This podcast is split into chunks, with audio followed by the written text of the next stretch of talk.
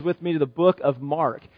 As we, um, as you're turning there, just a couple things you of. Uh, last week we shared the 2020 budget with you. Uh, we also, if you missed yesterday, that week we sent that in email yesterday, and we're going to have a couple deacons in the chapel after the service. If you have questions on the budget, questions on things that we're doing, so we want to make, give you plenty of opportunity to ask questions and to be engaged in that process. So after the service in the chapel will be a meeting uh, for that. Mark chapter 11 is where we are this morning. As we uh, begin, we are it's Thanksgiving season for us. Uh, that time of year where this week many of you are going to be eating lots of food, giving thanks for all the blessings God's given to us. And as we consider the Thanksgiving season, we recognize the Thanksgiving season comes at a time of harvest. It comes at a time of harvest when those who have planted back in the spring exercise faith in putting seed in the ground putting seed in the ground and trusting the Lord to produce this fruit that grew throughout the summer, and now they're going to harvest it. And that connection between seed and harvest is, a, is, a, is an illustration we want to look at this morning between uh, faithfulness and fruitfulness. So, faith and fruit are the ideas we're going to be looking at this morning. And in Mark chapter 11, we're going to see this connection. And as we do this this morning, as we work through our PowerPoint and stuff this morning, I just want to thank our uh, guys that work in the back. We have been having all kinds of problems with uh, uh, the t- TV in the back and the computers and stuff, and they've worked and worked and worked to try to get it all figured out. And we're making progress, but uh, they're doing some workarounds this morning to make things work. So I appreciate the uh, effort they're putting into making this go off without any too many hiccups this morning. So thank you guys. Well, Mark chapter 11. Let's begin. We're going to re- begin in verse 1, and uh, we're going to look at these first 25 verses. So let's, Mark chapter 11, verse 1. Now, when they drew near to Jerusalem, to Bethphage and Bethany at the Mount of Olives, Jesus sent two of his disciples and said to them, Go into the village in front of you, and immediately as you enter it, you will find a colt tied on which no one has sat. Untie it and bring it if anyone asks you, Why are you doing this? say, The Lord has need of it, and will send it back here immediately. And they went away and found the colt tied at a door outside the street, and they untied it. And some of those standing there said to them, What are you doing untying the colt? And they told them that Jesus had said what Jesus had said, and they let him go. And they brought the colt to Jesus and threw their cloaks on it, and he sat on it. And many spread their cloaks on the ground, and others spread leafy branches that they had cut from the fields. And those who went before and those who followed were shouting, Hosanna! Blessed is he who comes in the name of the Lord. Blessed is the coming kingdom of our father David. Hosanna in the highest. And he entered Jerusalem and went into the t- temple. And when he had looked around at everything, it was already late. And he went out to Bethany with the twelve. On the following day, they came to Bethany. He was hungry. And seeing at a distance a fig tree in leaf, he went to see if he could find anything on it. And when he came to it, he found nothing but leaves, for it was not season for the figs. And he said to it, May no one ever eat fruit from you again. And, the, and his disciples heard it. In verse 15, and they came to Jerusalem.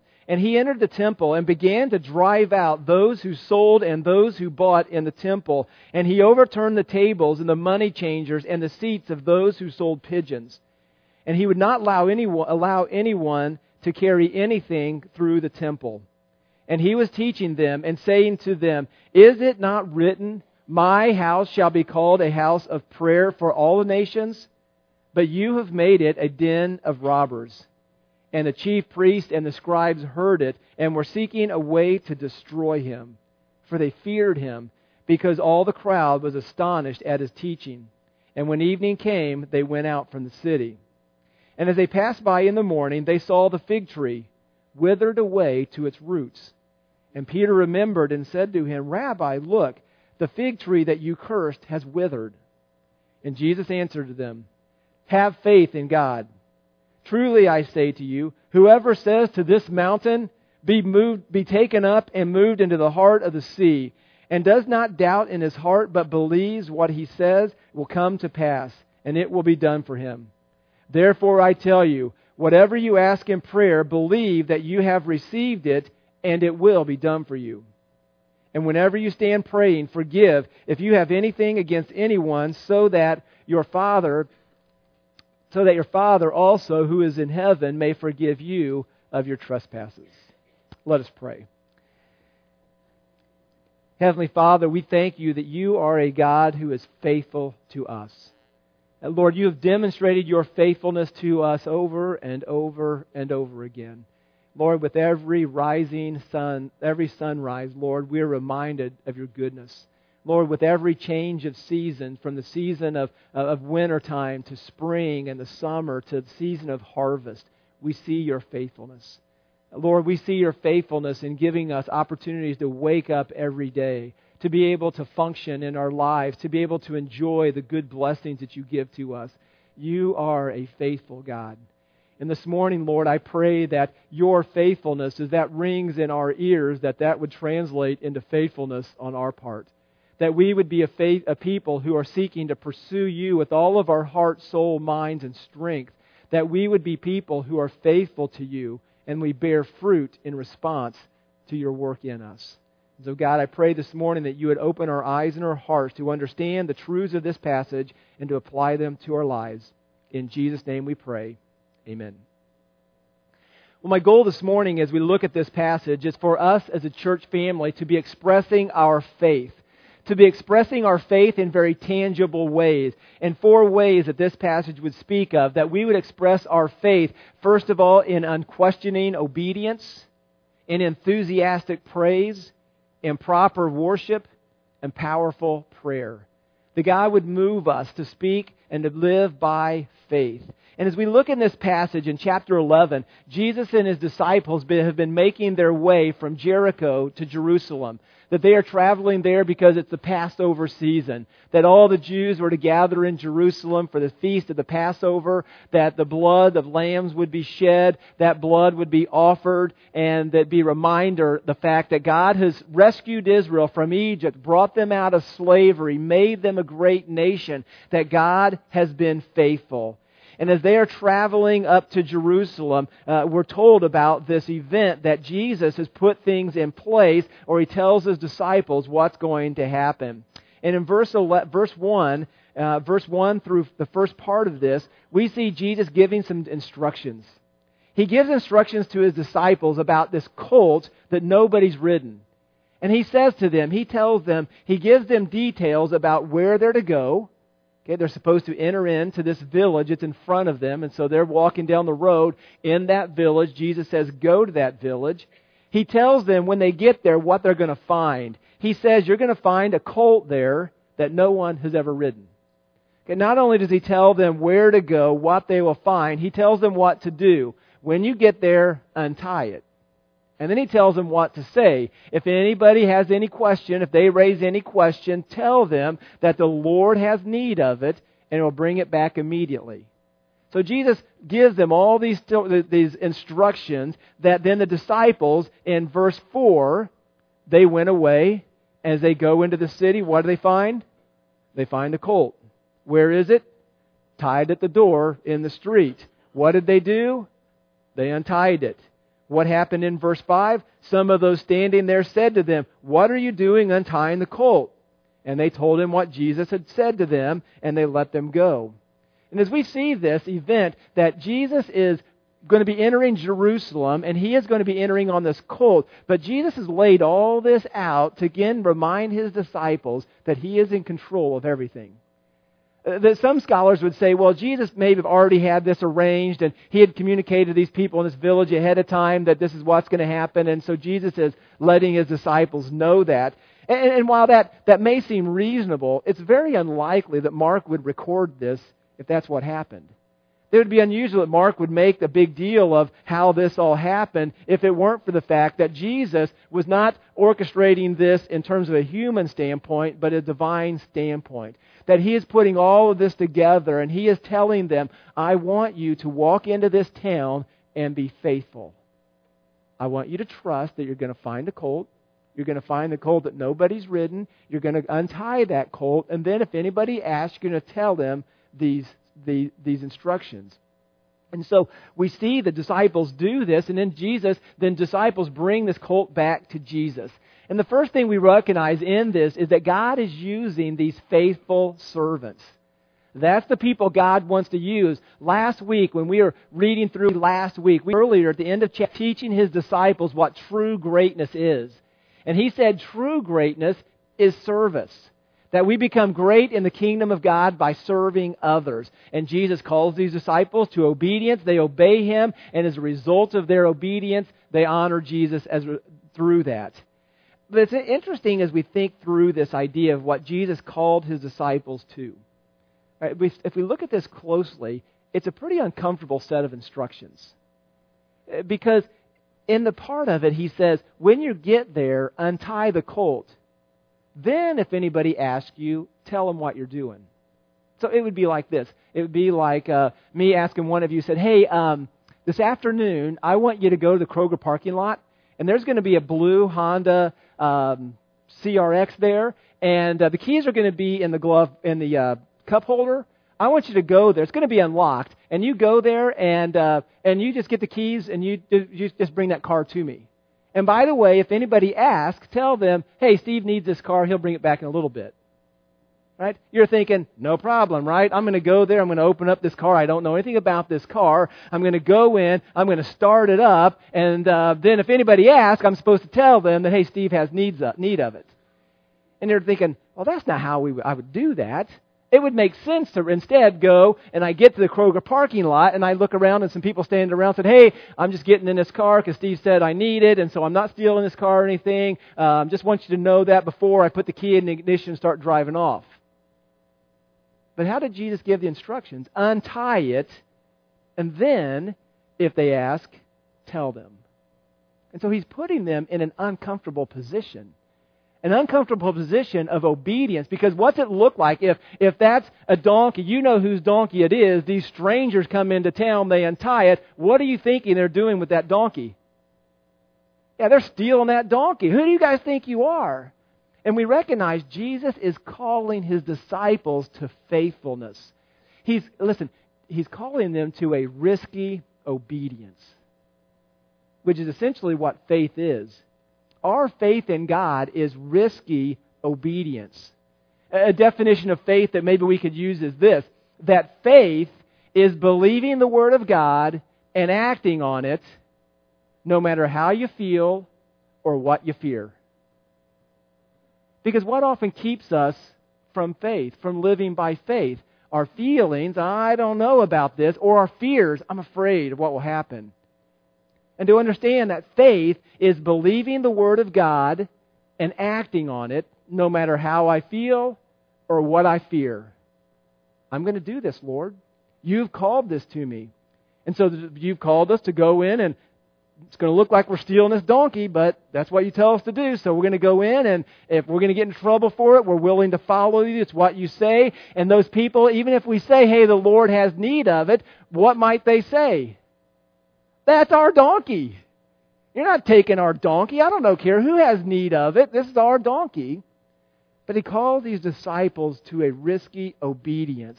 And that we understand that faithfulness, that God calls us to be a faithful people, and faithfulness is expressed in our obedience. That God calls us to obey Him, listen, no matter how we feel or what we fear. We're called to obey Him. God calls us to obey Him in the little things and big things from, from untying a donkey in the Bible we just read about to walking through the Red Sea in the Old Testament. When God calls us to faithfulness, it doesn't matter if it's little things or big things. Our call is to trust Him. Am I going to trust Him and follow Him? We think about that in our current lives. God's commands to us to speak the truth in love. That's risky obedience, right? Husbands, your wife is um, being a little over the top on something, and um, you realize, man, this isn't good. And uh, you're kind of tempted, or you realize, I should probably say something. you're laughing. because the point is being made. What is it? Because the husband speaking truth in that context is risky obedience. Because God says, speak the truth in love. I speak the truth in love in this situation. What might happen? They don't want to hear it. Right? That's risky obedience. Speaking the truth in love. Listening to, listening to somebody speak the truth in love is also a demonstration of risky obedience. Somebody correcting us, telling us something that we don't want to hear or something we may not agree with, but it's truth that our risky obedience is willingness to hear them and to apply what they say. Because we don't know what the outcome is going to be. We would look in our culture, we think about, uh, we heard some, some good, juicy news about a situation, and we're like, man, this is too good to keep to myself. And you have no business talking to anybody else about it because it really doesn't involve you. The other person, it doesn't involve them. But, but you've got this great news that you want to say. What does faith do? Faith says, I'm not going to gossip. I'm going to do what God calls me to, and I'm going to keep this matter quiet because it doesn't it? It's not going to do anybody any good for me to share this with others. Even if I couch it in terms of a prayer request. Oh, by the way, hey, I want you to pray for such and such. And you're masking that as gossip. We realize it's risky obedience. Risky obedience, trusting God, living a, a sexually pure life.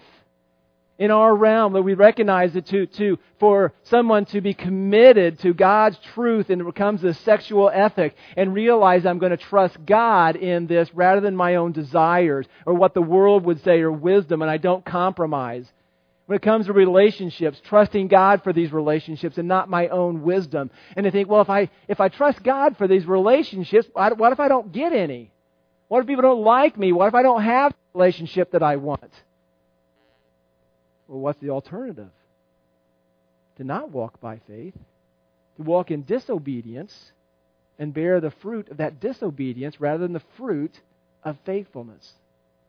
And so God calls us. He calls us and He wants to use us as faithful servants. And as faithful servants, we demonstrate our faithfulness through obedience. That's how we see it. Faith without works is dead. We shared a few weeks ago faith without faithfulness is dead. Faith looks like faithfulness. Well, Jesus then, they bring the colt back, and in verse 7, Jesus, they throw their cloaks on it. Jesus sits on it. And then verse 8, it goes on, and many spread their cloaks on the road, and others spread leafy branches that they'd cut from the field. So the people see that Jesus is coming in, and, and they're, they're, they're greeting Jesus as a king. As a king who rides into this town, and they're saying, they're shouting, Hosanna, which means save now, save us. Blessed is he who comes in the name of the Lord. Blessed is he, blessed is the coming kingdom of our father David. Hosanna in the highest. And as these, as Jesus enters into Jerusalem, these people are understanding what Zechariah chapter 9 teaches. Uh, keep your place here and turn back to, with me in your Bible to the book of Zechariah chapter 9. Now, if you're using a Pew Bible, I'll give you the page number in just a moment um, Zechariah chapter 9. This is the next to the last book of the Old Testament. Okay, next to, look, next to the last book of the Old Testament. This is on page 797 in your Pew Bible. Zechariah 9. It'll give you a minute to get there. These minor prophets are hard to navigate our way through because they're really short and we don't spend as much time in these books as we do others. But Zechariah chapter 9 and in Zechariah, in this book of Zechariah, the, the, the, the prophet is longing for the Messiah. He is wanting the Messiah to come. And he's longing for them. And in chapter 9, and this is several hundred years before Jesus comes, Zechariah 9 9 says this Rejoice greatly, O daughters of Zion, and shout aloud, O daughters of Jerusalem. Behold, your king is coming to you. Ooh, good news. Our king's coming. How's he coming? Righteous and having salvation is he. Humble and mounted on a donkey, on a colt, the foal of a donkey. And as they're seeing Jesus, this guy who's been teaching with authority, who's been casting out demons, opening blind eyes, healing the sick, declaring that he is the Messiah, as they're seeing him coming into Jerusalem riding on this donkey, their Old Testament sensibilities are thinking, wait a minute, we've read something about this. This Jesus is in, he's the king. He is this king that Zechariah talked about. He is righteous and he has with him, he has salvation.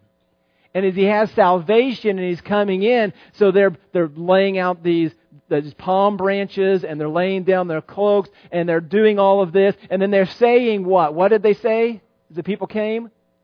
Hosanna! Hosanna. And back in chapter, if we would look, we won't look there, but in Psalm 118, it says this Save now, which is Hosanna. Save now, we pray, O Lord, O Lord, give us success, we pray. Save now. So they're watching this king come in and they're greeting him as a king and they're praising him as the Messiah.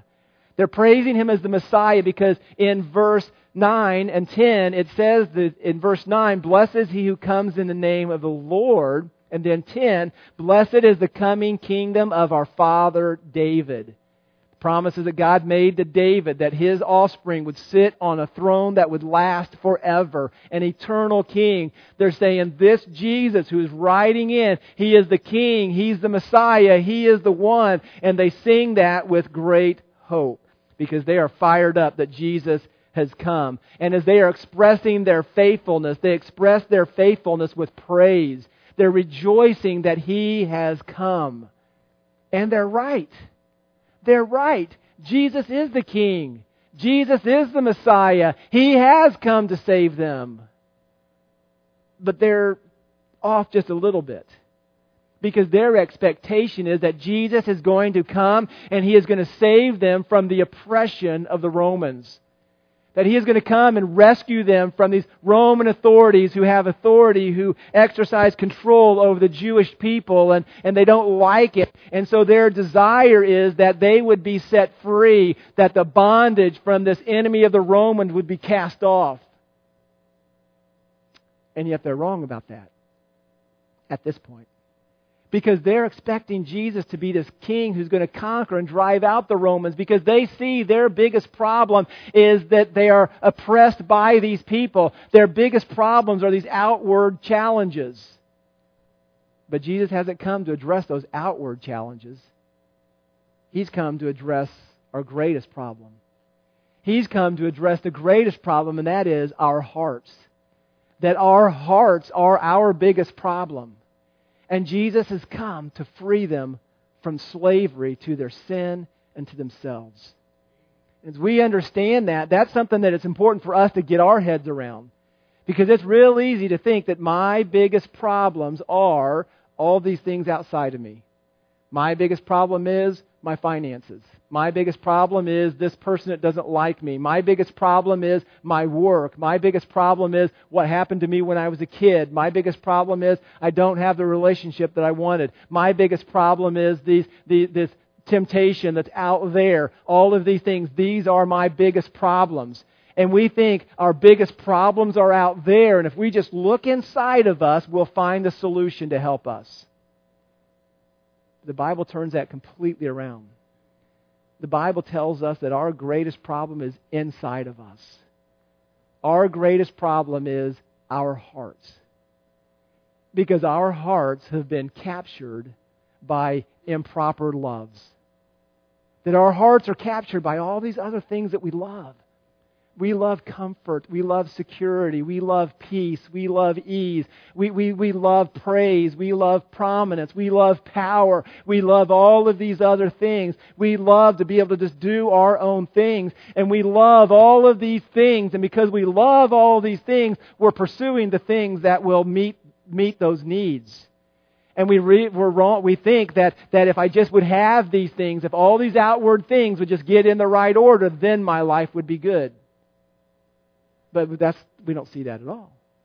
We don't see that in the Bible, and frankly, we don't see it in our everyday lives. I mean, how many of you have an experience of you're chasing something, chasing something, you think, if I have that, that's going to make me happy. And then you get it. And you're happy for a little while. Right? You're happy till it gets old. Or you're happy till you realize, well, this really hasn't met my need.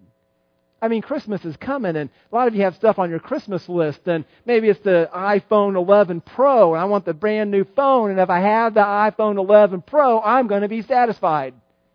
Until what? Yeah, about next June, whenever they come out with the 12, whatever, right?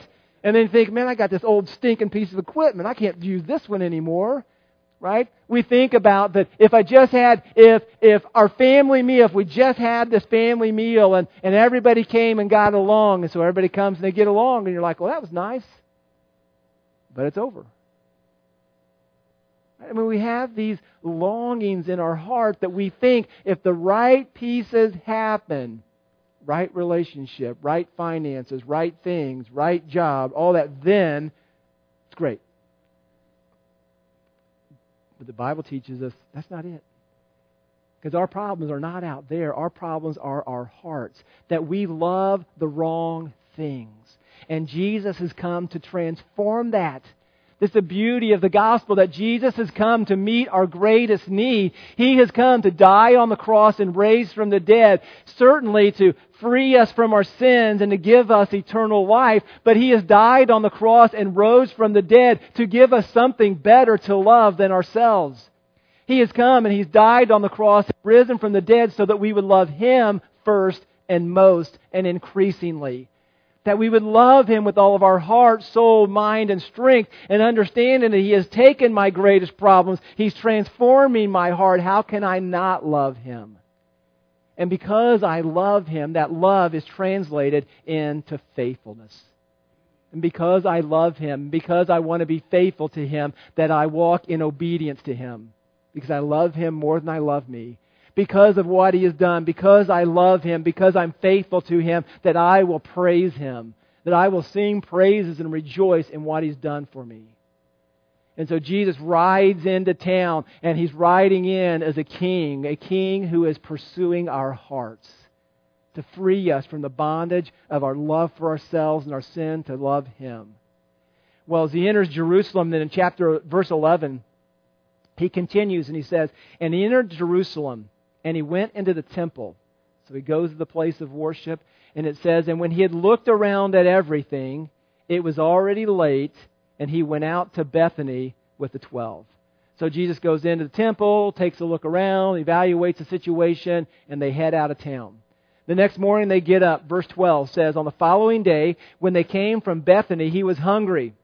Okay, which again, the picture of Jesus' Jesus's humanity, right? He's hungry. He was a man like us. It says, And when they came to Bethany, he was hungry, and seeing in a distance a fig tree in leaf, he went to see if he could find anything on it. And when he came to it, he found nothing but leaves, for it was not the season for the figs. And he said to it, May no one ever eat fruit from you again. And his disciples heard it. Now, if we're just reading through Mark, we're thinking, that's weird right? So, I mean, he's going in and out of Jerusalem. He's hungry, and there's a tree that has leaves on it, so it looks like it should have should have figs on it, should have something to eat on it. Early season, it's not the season for it, but it's got leaves on it. So this tree is basically tree saying, "I've got fruit." And so Jesus is like, "Okay, I'm to go check that out." And he goes there, he gets it. There's no fruit, and so he curses it. And we'd read that, and we're like, that's a random story because then you read on and it's talking about Jesus gets to Jerusalem, he goes to the temple, dries out. That, like that's weird. But then we get down to verse 20. So let's look at 20. So the next day they leave the city and then they're coming back again. In verse 20 it says, as they pass by in the morning, okay, so 24 hours have gone by since uh, verse 15, 14 as they passed by in the morning, they saw the fig tree withered away to its roots. Jesus had cursed it the day before. It is dried up. I mean, this is better than Roundup, 24 hour stuff. I mean, it's dried up all the way to the roots. Okay? And Peter remembered and said to him, Rabbi, look, the fig tree that you cursed is withered. Now, let's why what's Mark doing here? As he's writing his gospel, why does he why does he what's he doing here? Well, let's think about this. And Mark does this in a couple places that he begins a narrative, interrupts it with something else, and then finishes it. So here, they walk in it, they're walking into town, Jesus curses the tree, and then this issue of Jesus casting out the people from the temple, and uh, then we see the tree's dead.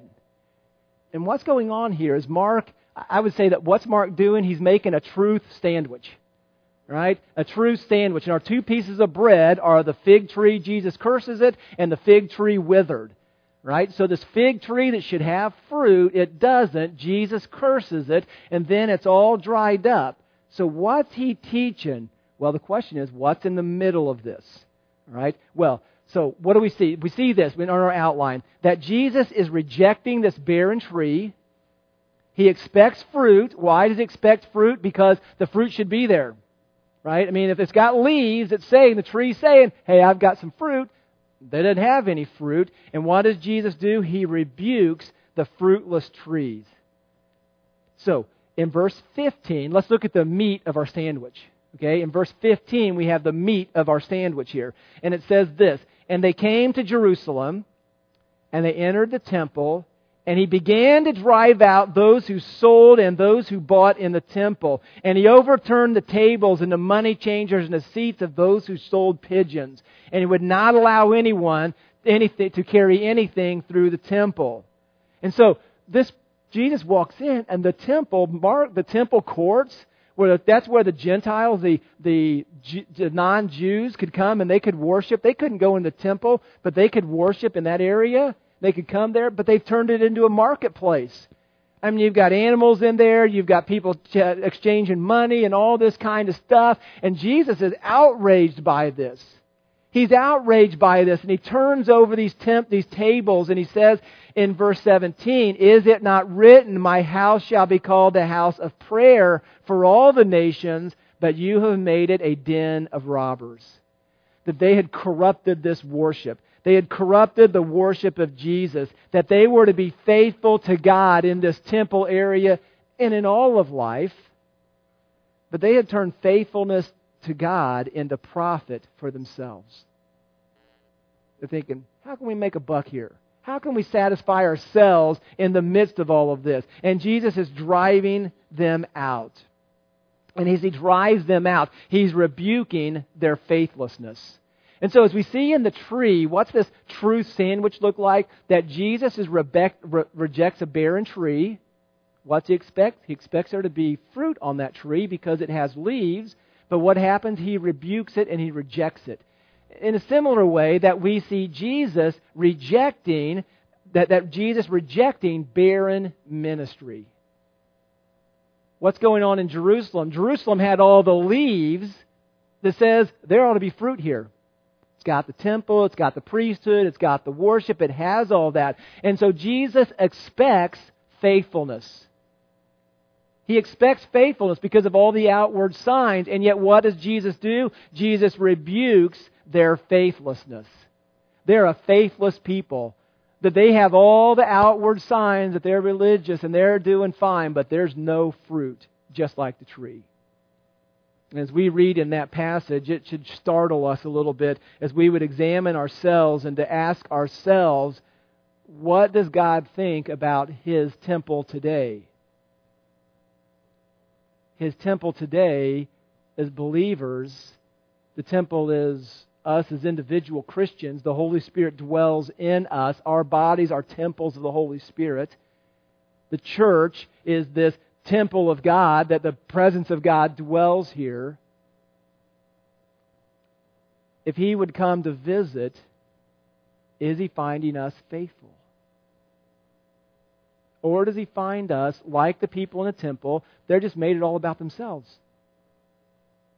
Yeah, they're they're going to worship. They're going to the place where they're supposed to be, but it's all about them making money and making connections and making shortcuts through the courtyard. Think about in our own lives and in your life. Are you faithful?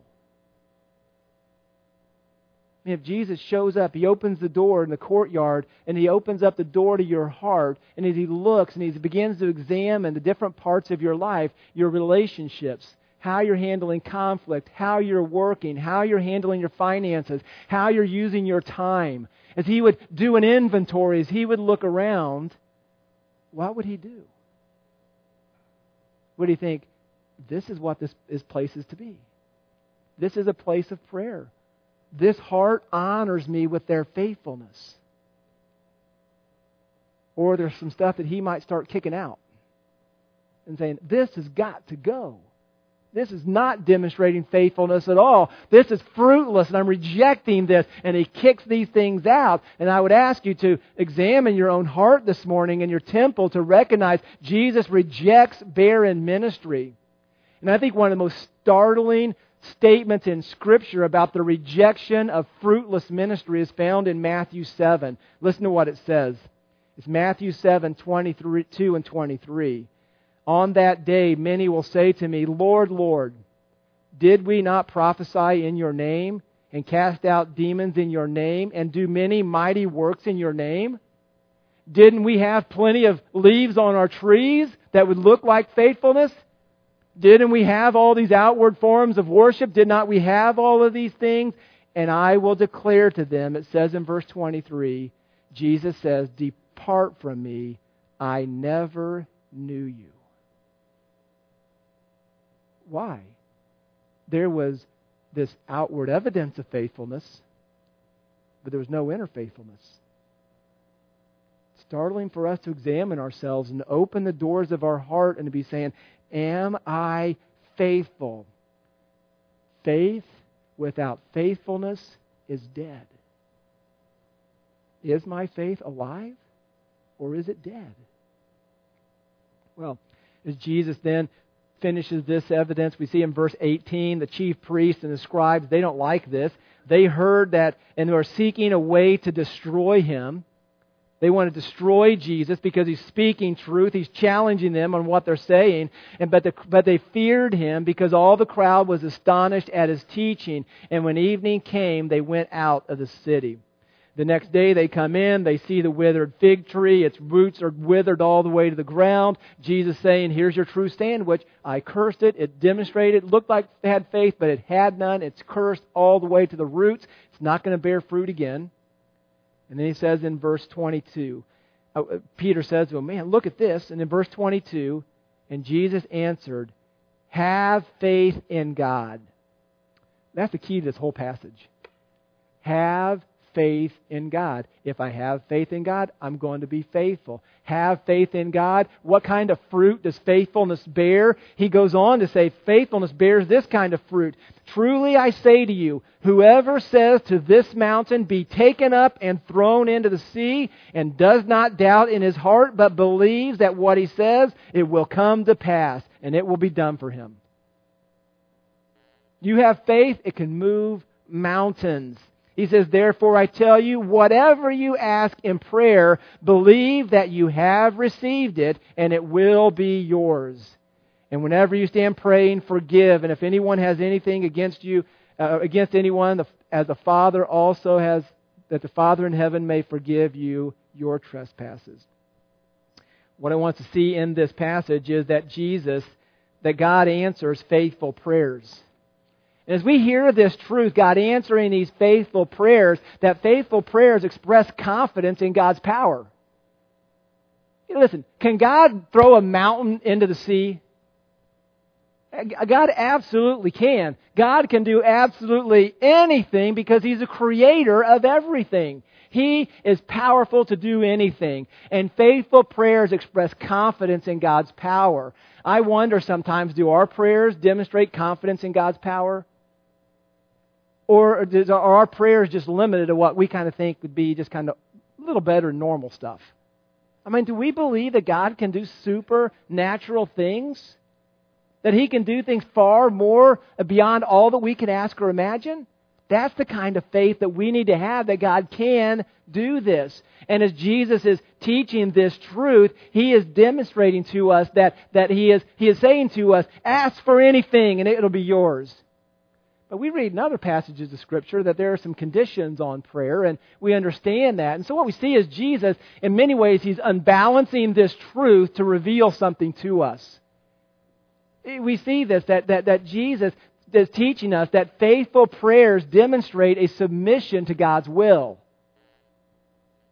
See, there's a part of this that says, well, I can ask for anything, and if I believe and don't doubt, God will give it to me. And there, there are people that would teach that is exactly what it means, and if you're, if you're not asking, if God's not giving it to you, you don't have enough faith.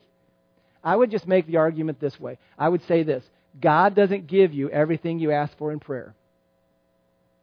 And here's the example I'd use He didn't with Jesus. What did Jesus say? Father, take this cup from me. That's what he wanted. And did the Father take the cup from him? No. Why not? Because Jesus was living in submission to the Father. And so our powerful prayers need to be in submission to the will of the Father. That we would recognize that we're going to ask God, throw that mountain into the heart of the sea, God. That's what I want from you. But Lord, I'm also recognizing that your wisdom is far greater than mine. And if that mountain being thrown into the sea is not going to be the best thing for me and for others, then God, you know that. But you're telling me to ask, and I believe this. I believe you can do this. What's hindering this is not my doubt, but what's going to hinder it is the fact that you know better. And His will. We're not, so we submit to Him. We trust God's power, we trust God's wisdom, and we trust His goodness. But we've got to trust His wisdom. He knows what's best. And so faithful prayers express confidence in God's power. Faithful prayers demonstrate submission to God's will. But faithful prayers also reflect the forgiveness that comes by grace. And in the last part of this passage, he is talking about our prayers being tied to forgive us, forgiveness. And it's essentially the idea is this that we demonstrate our faith by walking in obedience. And one area of obedience is offering forgiveness to others.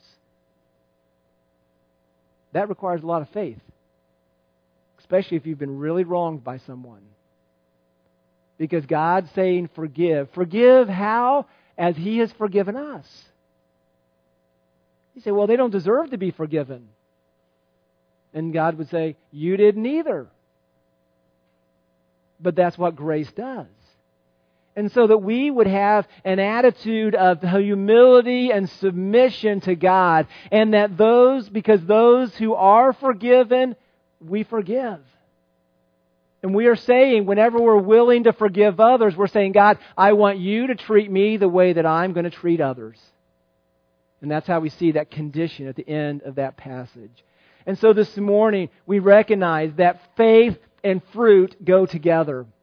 That just as this Thanksgiving season, that the planting of a seed in the springtime produces fruit, that we realize that that seed is planted in faith, and that faith produces fruit. Whenever we walk in obedience to God, we say, God, I'm going to trust you. I'm going to take you at your word, no, no matter what I, what I feel, or what I fear. I'm going to trust you. And I'm going to trust you to produce the fruit of faith, the fruit of, uh, uh, of love and joy and peace and patience, the fruit of knowing to, that I'm, I'm going to hear your well done, my good and faithful servant. That we humbly walk in faith. And I would ask you this morning do you have faith? Do you have faith in the Son of God who has come to take away our sins, to bring us to heaven, and to transform our lives today? And if you're saying, I do have that faith, the next question would be, Are you being faithful? What's the evidence of the faith that you profess that you have? Is the evidence obedience? The evidence of praise? The evidence of a confidence in God and who He is, and a boldness to ask Him for, for big things that seem supernatural that only He could accomplish? How is your faith working? Is your faith producing faithfulness? And I want to encourage this morning to examine your heart, to ask God to open the doors of your heart, to be able to see your own heart. And am, is the faith that I profess with my lips, is that being lived out in my heart? And ask God to reveal that to you. And what we find, that we would rejoice in the good things we find, we would repent of the things we don't, and we would continue then to turn and trust Him. Let us pray.